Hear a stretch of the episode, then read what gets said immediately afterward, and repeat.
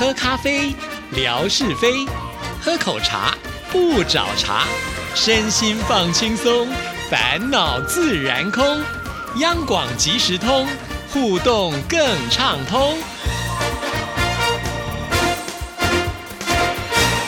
亲爱的听众朋友，大家好，欢迎收听今天的央广即时通，我是谭志毅。在今天的节目里呢，要来回复听众朋友的信件啊，要来看的就是我们问来的听众朋友妙恩所写来的。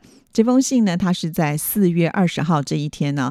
那这一天呢，刚好是农历的三月初一，同时是谷雨啊，就是二十四节气当中的谷雨。所以呢，他特别呃，还把他们家里的日历呃上面呢所写的一些资讯啊，把它拍下来。还有呢，就是谷雨的这个照片哈。那志毅呢也。把它呢放在微博上，让听众朋友能够看啊，非常的谢谢妙恩啊。虽然呢他没有申请微博的账号，不过呢他还是时时刻刻关注着志毅啊。比方说志毅有不舒服啦，或者是有什么样的状况啦，他都知道哦。来看这封信怎么说。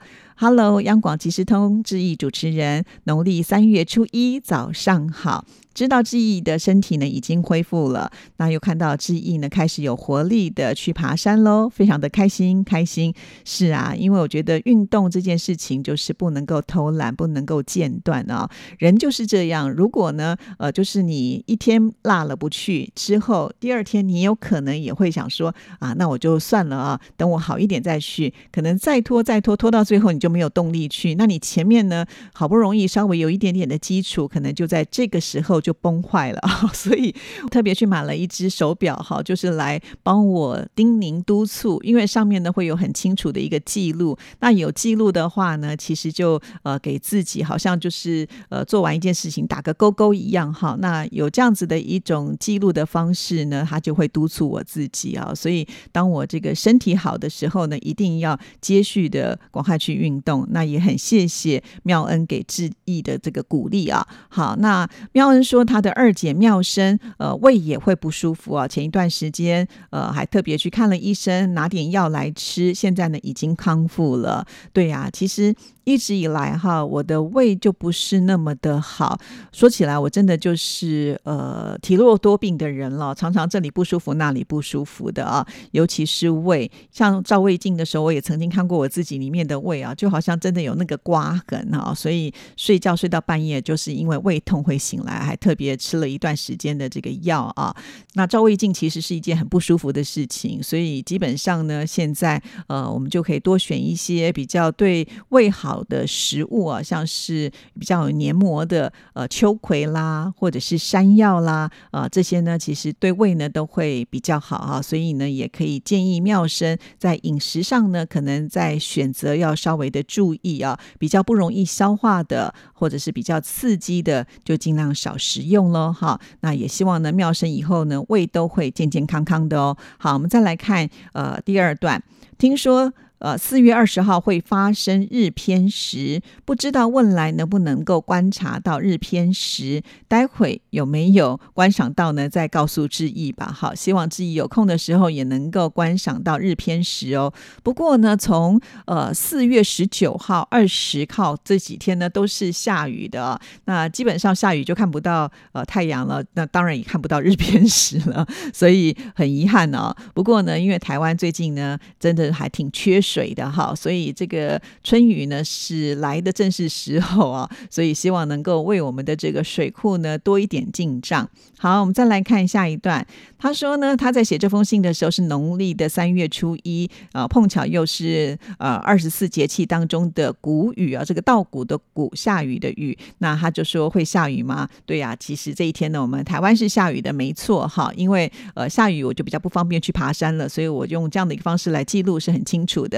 那他也提到呢，最近问来的天气是炎热炎热再炎热，没有什么下雨。诶，那既然不会下雨的话，会不会呃造成这个饮用水的一些？问题呢？呃，今天如果妙恩听到志毅的疑问的时候，是不是也可以帮我们做一个解答哈？因为在台湾呢，通常哦都是在夏天的时候需要呃来一点这个台风啊，会。对我们带来一些雨水哈，然后进账。不过现在比较怕的就是有的时候台风来，突然那个暴雨来的时候下太多，可能也会造成土石流之类的。所以其实最好应该就是不要一次这么的多哈，但是呢，就是偶尔就要有，才不会造成干旱的现象啊。好，那。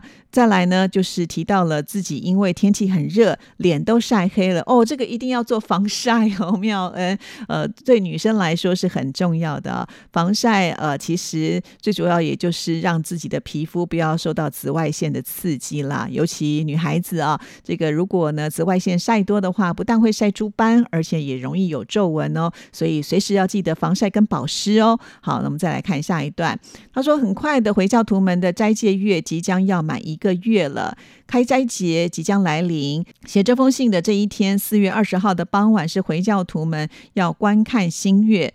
若有观看到新月，就是周五首日开斋节；如果天气不好，没有看到的话，就是周末首日开斋节。哦，还有这样子的一种呃方式来决定哪一天是开斋节。谢谢妙恩的告知啊。其实志毅呢对回教这个信仰呢是比较陌生的，毕竟呢在台湾啊回教徒比较少。那我周边的朋友好像也没有听说呢有回教徒啊，所以呢对这样子的一些习俗呢。也不是那么的了解，姐今天长知识了。那在这里呢，我也很好奇，想要请教一下妙恩啊，在未来的华人呢，会信仰什么样的宗教呢？会不会也入境随俗啊？就是呃，跟着一起信仰回教哈？好，这个就是要来请教妙恩，希望下一封信的时候再来告诉我们。然后他还有提到，就是呢，祝福央广印尼语节目的主持人们开斋节快乐啊！哇，这个是非常的周到啊，确实因为印尼呢，他们啊都是信回教多啊，在台湾呢，其实呃印尼的朋友也不算是少数啊，因为有一些新移民，所以甚至呢，在台北火车站附近呢，还有这个印尼街啊，因为在这个地方呢，你就可以看得到比较道地的印尼小吃、杂货店啦，还甚至有电器行，甚至还有这个美发沙龙哈，哇，这个老板呢，可能都是远嫁台湾的印尼的新住民，或者呢是印尼华侨哈。所以呢，我相信在这个地方呢，呃，就会比较有浓浓的这种回教的氛围的一个气氛啊，甚至呢，我知道就是他们也会举办像泼水节这样子的一个活动啊。好，那我们再来看这封信的下一段。二零二三年台湾大甲妈祖九天八夜的绕境进香也要开始了，就在农历的三月初二，比志毅还了解呢哦。他说，呃，二零二三年的央广有没有参加大甲妈祖绕境的活动呢？今年没有哎啊，那当然了，问志毅会不会去参加？我今年当然也没有要去参加了哈，毕竟啊，我觉得绕境这是一件很大的事情啊，首先体力一定要非常。的好，你看九天八夜啊，那一般我们这样的上班族怎么可能抛下工作去呃跟着绕境呢？像纯哥之前呢，他就参加了旅游团呢，呃，然后呢，旅游团会知道这个绕境的路线哈，可能在某一个时段呢，把你载到那边啊，你可以去跟他们走一天啊，不用呢，就是走九天八夜哈，毕竟那个真的是要花呃很多的这个心思去先做一个事前的准备啦。倒是我觉得真的如果有机会一定要来感受一下哦，就是这种宗教所带来的力量，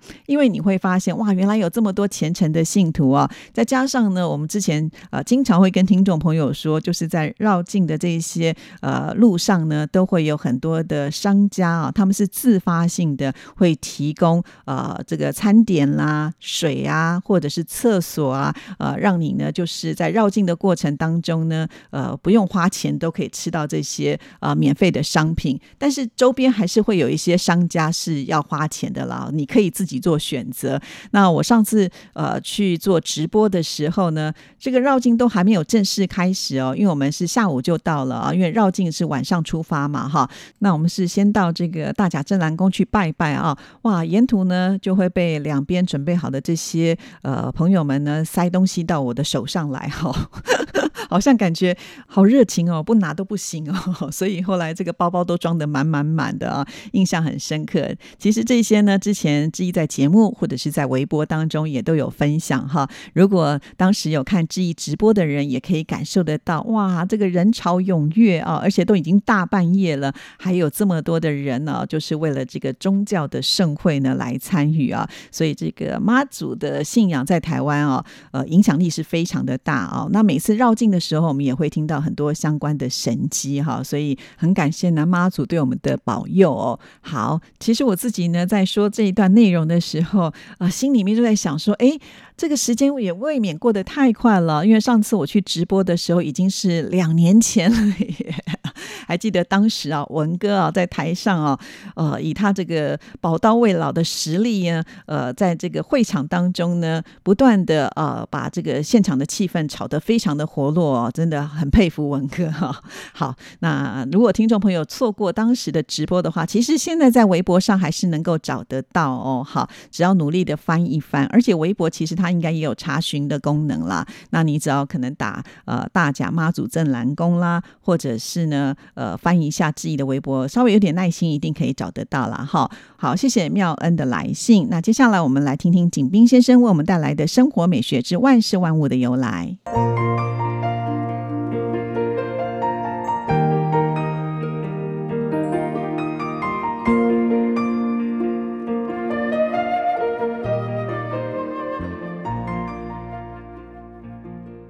亲爱的朋友，你们好。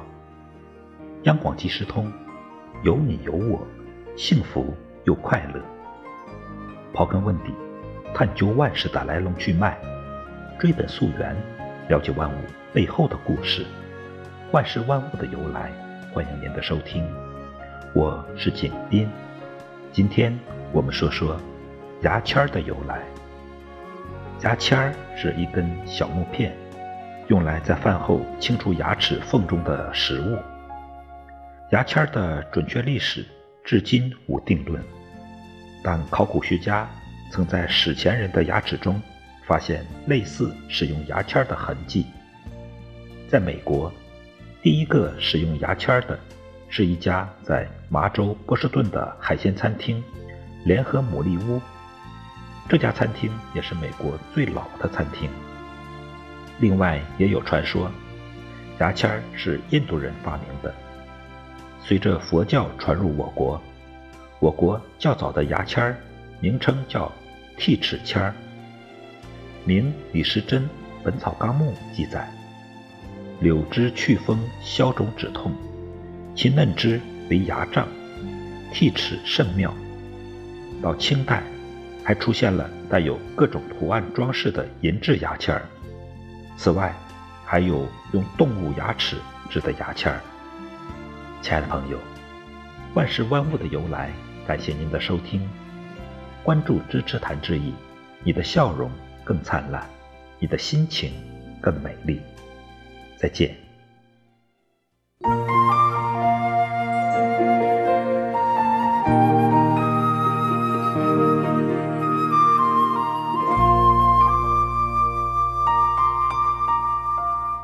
牙签儿。好，原来牙签也可以念儿化韵哦，好特别哦。呃，其实我们从来没有用这样的方式说话，所以如果我讲起儿化韵的话，真的是会听起来怪怪的吧？